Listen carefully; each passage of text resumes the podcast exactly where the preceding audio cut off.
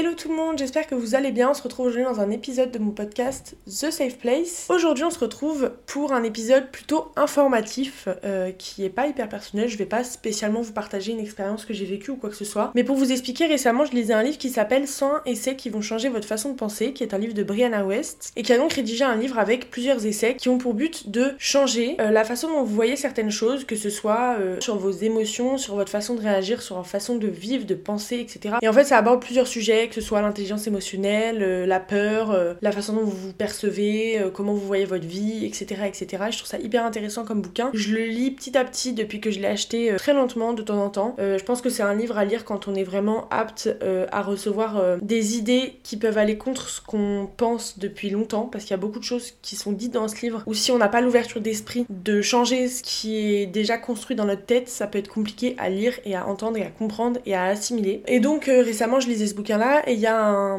un, essai qui a été rédigé par l'auteur qui parle de l'intelligence émotionnelle et je vous avoue que j'ai beaucoup aimé le chapitre que j'ai lu et je me suis dit que ce serait hyper intéressant de le partager sur mon podcast et de vous partager ce que j'ai lu, ce que l'auteur dit et que je trouve euh, très très vrai et qui je pense n'est pas euh, connu par tout le monde qui peut intéresser beaucoup de gens, qui peut changer la façon de voir les choses de beaucoup de personnes. Donc je me suis dit que ce serait super intéressant de partager ça sur mon podcast et il est aussi là pour ça. Donc voilà, avant de commencer à vous parler de ce qui est dit dans ce livre-là, euh, pour vous expliquer rapidement pour les personnes qui ne sauraient pas forcément ce que c'est, l'intelligence émotionnelle, c'est la capacité qu'on a en tant que personne à reconnaître, comprendre et gérer nos émotions et aussi celles des autres qui sont autour de nous. Donc ça va être la capacité qu'on va avoir à utiliser nos émotions de façon constructive pour prendre des décisions euh, saines et réfléchies. Ça va être aussi notre capacité à résoudre des problèmes ou encore à établir des relations positives avec les autres. Ça va nous permettre d'interagir de façon saine et équilibrée émotionnellement avec les autres mais aussi avec nous-mêmes et ça va nous permettre de comprendre nos émotions, de les gérer de façon saine et du coup d'éviter d'être complètement débordé par des émotions négatives. Ça nous permet de prendre du recul pour euh, réagir de manière réfléchie et constructive et ça va aussi nous permettre de mieux comprendre les émotions des autres pour euh, avoir des relations qui soient plus significatives, plus saines, plus positives, etc.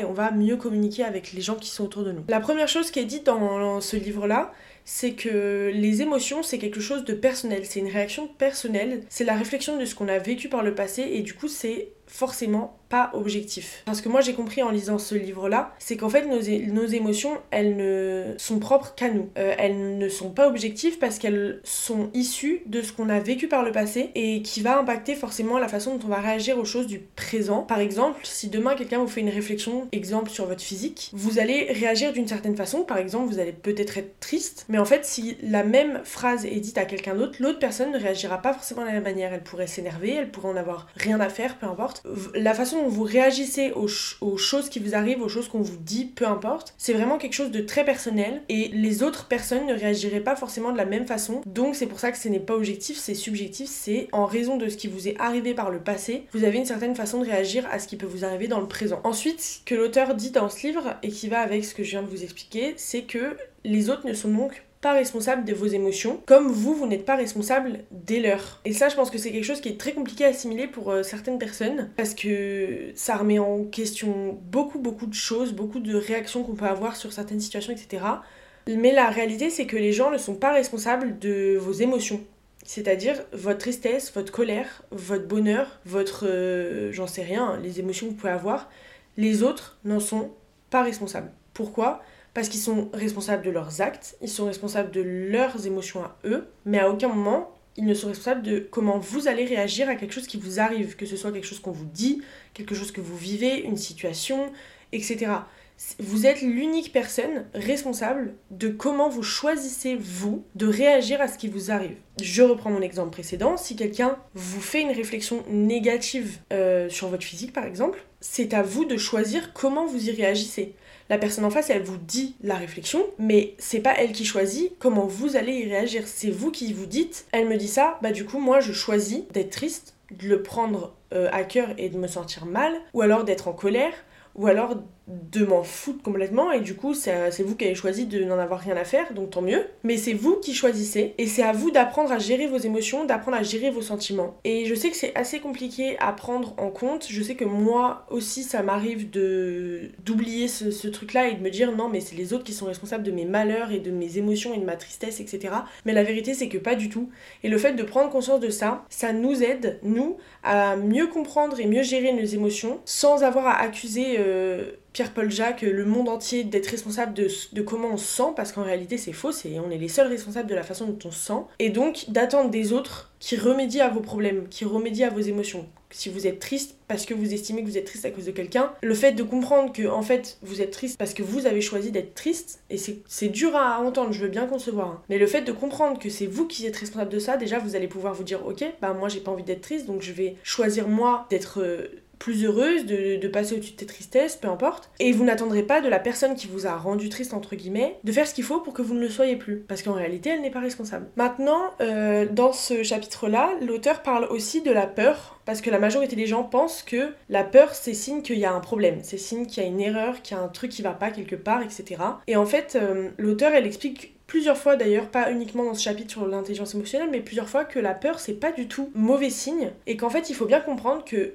la majorité du temps c'est bon signe parce que ça signifie qu'on avance vers quelque chose qui nous tient à cœur. Parce que si c'était quelque chose dont on s'en fiche, par rapport auquel on est indifférent, on n'aurait pas peur, on serait complètement indifférent. Et si on a peur de quelque chose, c'est qu'on sort de notre zone de confort, c'est que donc potentiellement c'est bon signe parce qu'on va vers quelque chose qui, qui potentiellement nous tient à cœur et qui peut nous permettre de découvrir quelque chose de nouveau, quelque chose de nouveau qui pourrait potentiellement être bon pour nous. Donc il faut bien comprendre que la peur, c'est pas quelque chose de négatif, c'est pas quelque chose qu'on doit fuir, c'est ça qui va nous pousser dans nos retranchements, c'est ça qui va nous pousser à aller vers quelque chose qu'on ne connaît pas. Et ça, c'est hyper positif dans le sens où ça va nous permettre potentiellement de découvrir des choses qu'on ne connaît pas, d'améliorer euh, notre façon de penser, notre façon de voir les choses, notre vie, notre intelligence, peu importe. Et c'est super intéressant. Autre chose qui est dit dans cet essai, c'est que les gens émotionnellement intelligents, ils ont compris que le bonheur est un choix personnel et qu'on est l'unique personne responsable de ce choix. Donc ça revient avec ce que je vous disais auparavant par rapport au fait qu'on est responsable de nos émotions, on est aussi responsable complètement de notre bonheur. C'est assez compliqué à concevoir pour certains aussi, mais en fait, c'est nous qui choisissons d'être heureux ou pas. C'est nous qui choisissons comment on se sent en réalité et comment on réagit à ce qui nous entoure, à notre environnement et comment on se sent nous par rapport à tout ça, etc. Et les gens émotionnellement intelligents, en plus de, comprendre que le bonheur est un, choix complètement personnel et que c'est à nous de le gérer, ils comprennent aussi que c'est pas un état permanent. On peut pas être heureux tout le temps. Et c'est normal parce que parfois on peut être fatigué, parce que parce que c'est aussi important de ressentir d'autres émotions que le bonheur et la joie pour se réguler euh, en termes d'émotions. Donc les, gens qui sont émotionnellement intelligents, ils ont compris qu'ils n'ont pas besoin d'être heureux tout le temps et que c'est hyper important aussi de prendre le temps de ressentir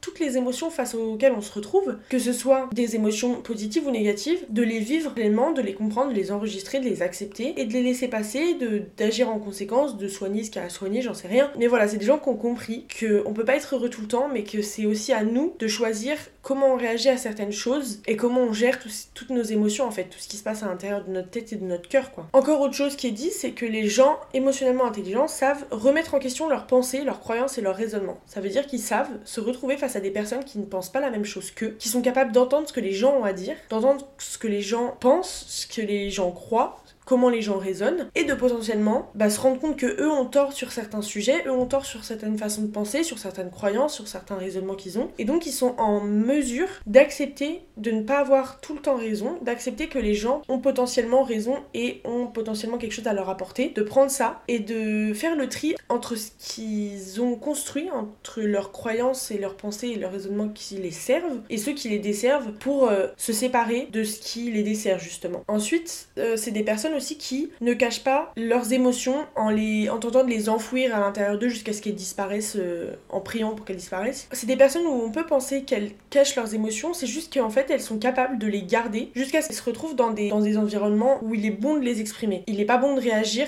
tout le temps, n'importe où, avec n'importe qui. Demain, vous êtes au travail, vous avez un différent avec un collègue, il n'est pas forcément bon de vous énerver et de sortir de vos gonds devant vos collègues au travail. Je sais pas si vous allez voir ce que je veux dire. Parfois, eh ben, il faut prendre sur vous à ce moment-là et attendre d'être chez vous, d'être avec d'autres personnes, peu importe, pour extérioriser l'énervement que vous avez ressenti quand vous étiez au travail. Les gens qui sont émotionnellement intelligents, ils ont la capacité de se rendre compte quand est-ce que c'est le bon moment et le bon environnement pour exprimer les émotions qui qu'ils ressentent ou pas. Ils savent donc gérer forcément leurs émotions de façon efficace, mais ça, bon, ça va avec tout ce que je dis depuis tout à l'heure. Euh, c'est aussi des personnes qui vont faire particulièrement attention aux gens qui vont laisser rentrer dans leur vie ou pas. Euh, même si la majorité du temps, c'est des gens qui savent être très sociaux avec, les, avec tout le monde à peu près, ils font très attention et ils laissent pas n'importe qui rentrer dans leur vie. Ils savent choisir les personnes qui sont saines, qui savent également à peu près contrôler leurs émotions, etc. et avec qui il n'y aura pas de problème de compréhension, de, de problèmes d'émotions qui sont mal gérés et qui les dépassent complètement. Et donc ils s'entourent vraiment de gens qui sont capables de leur apporter des choses et de réagir correctement euh, avec eux. Dans, ce, dans cet essai-là, pour finir, l'auteur, elle dit également que les gens qui ont une intelligence émotionnelle, ils ne projettent pas le moment présent dans l'avenir. Par exemple, si actuellement vous vous sentez mal parce que, euh, je sais pas moi, votre copain vous a quitté, vous n'allez pas projeter le fait qu'aujourd'hui vous vous sentez mal parce que votre copain vous a quitté en vous disant je vais être malheureuse toute ma vie parce que mon copain m'a quitté. Ils vont pas faire que le moment T définit le reste de leur vie. Ils, se rendent bien compte que toutes les émotions qu'on ressent sont éphémères, que tout est surmontable en réalité, que, que ça peut demander du travail, ça peut demander du temps, il faut de la patience, etc. Hein, ça part pas dans un claquement de doigts, mais ils sont conscients que c'est éphémère, que c'est surmontable avec de la patience, du travail, etc.